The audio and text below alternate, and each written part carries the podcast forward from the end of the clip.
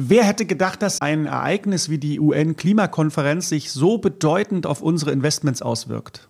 Versierte Anleger verfolgen solche Entwicklungen natürlich, aber für viele Menschen gibt es keinen direkten Zusammenhang zwischen Klimapolitik und Aktienmärkten. Sie verpassen wertvolle Chancen und Entwicklungen. Um das zu vermeiden, schauen wir in dieser Folge mal genauer hin. Ende 2023 fand die 28. UN-Klimakonferenz statt. Vertreter verschiedener Länder haben sich in Dubai getroffen, um gemeinsam Maßnahmen zur Bekämpfung des Klimawandels zu besprechen und zu vereinbaren. Dabei wurden Diskussionen geführt über Emissionsziele, finanzielle Unterstützung für die Entwicklungsländer und Strategien zur Anpassung an die Folgen des Klimawandels. Das für uns spannende Ergebnis Kernenergie rückt jetzt besonders in den Blick der Weltöffentlichkeit. Es ist die Energieform, die von unserem jetzigen Stand aus am sinnvollsten ist. Wir kommen, so sind sich viele Experten einig, aktuell nicht daran vorbei, trotz der ganzen Nachteile, die auch damit verbunden sind. Das heißt, wir haben es hier auch mit einem heißen Investmentthema zu tun, weil die ganze Welt auf diesen Zug entweder schon aufgesprungen ist oder noch aufspringen wird. Diese Chancen sollten wir uns alle nicht entgehen lassen. Insbesondere, weil wir es hier mit Rohstoffen, also relativ sicheren Sachwerten zu tun haben. Aber der Reihe nach. Was ist Kernenergie überhaupt und was hat sie mit Rohstoffen zu tun?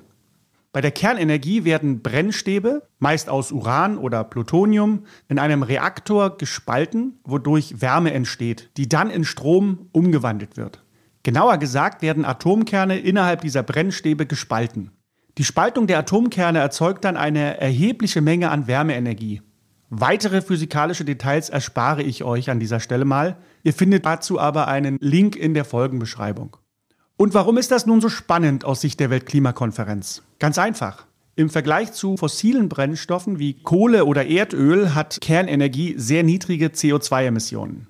Kernkraftwerke bieten eine kontinuierliche und zuverlässige Stromversorgung, unabhängig von Wetterbedingungen oder anderen Schwankungen, denen die erneuerbare Energieerzeugung unterliegt. In der letzten Zeit gab es viele Fortschritte in der Kernenergietechnologie und Sicherheitsstandards wurden optimiert. Auch wenn die heutige Technologie noch deutliche Nachteile hat, zum Beispiel einen recht hohen Wasserverbrauch für die Kühlung und die problematische Endlagerung des Atommülls, der für Jahrtausende gefährlich sein kann, ist sie für den heutigen Stand und gemessen an ihren Vor- und Nachteilen insgesamt noch eine der besten Lösungen, um möglichst viele Menschen möglichst günstig mit Strom zu versorgen. Hinzu kommt, dass die Forschung in diesem Segment große Fortschritte gemacht hat. Hier entstand zum Beispiel in den letzten Jahren ein Prototyp eines Kernreaktors, der Atommüll als Brennstoff nutzt und kaum radioaktiven Abfall produziert. Diese Technologie, die Thorium statt Uran verwendet und auf einem Teilchenbeschleuniger basiert, verhindert Kernschmelzen und reduziert die Menge radioaktiver Abfälle. Trotz früherer Euphorie um das Konzept gab es Widerstände von der Nuklearindustrie und Regierungen. Die Notwendigkeit, CO2-Emissionen zu reduzieren, hat das Interesse an solchen Innovationen jedoch wiederbelebt.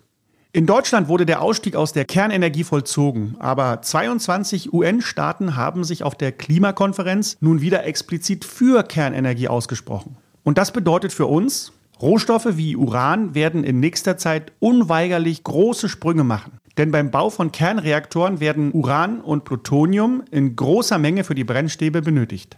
Wenn also aufgrund der Forderungen und Beschlüsse der Weltklimakonferenz in Zukunft mehr Kernreaktoren gebaut und in Betrieb genommen werden, wird auch der Uranverbrauch steigen und damit logischerweise sein Preis. Derzeit sind weltweit 53 Reaktoren im Bau. Und allein Frankreich plant den Bau von 14 neuen Meilern.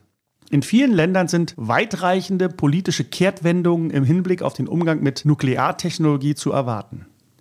John Champalia, der CEO von Sprott Asset Management, die sich global auf Edelmetalle und andere Sachwerte spezialisiert haben, beschreibt bereits jetzt einen deutlichen Nachfrageüberhang, der die Preise in die Höhe treiben wird. Die aktuelle Nachfrage mit rund 180 Millionen Pfund übersteigt seinen Angaben zufolge das Angebot von 145 Millionen Pfund deutlich. Der Uranpreis ist in den vergangenen zwölf Monaten um mehr als 70 Prozent angestiegen. Allein zwischen August und November 2023 hat sich der Preis fast verdoppelt. Bis 2040 soll die Nachfrage nach Uran sich nochmals verdoppeln. Diese Angaben stammen aus dem November letzten Jahres. Wir dürfen gespannt sein, was die Ergebnisse der UN-Weltklimakonferenz im Dezember nun zusätzlich für Auswirkungen zeigen. Ich persönlich habe schon seit längerem Aktien von Uranunternehmen im Portfolio und werde diese jetzt weiter aufstocken.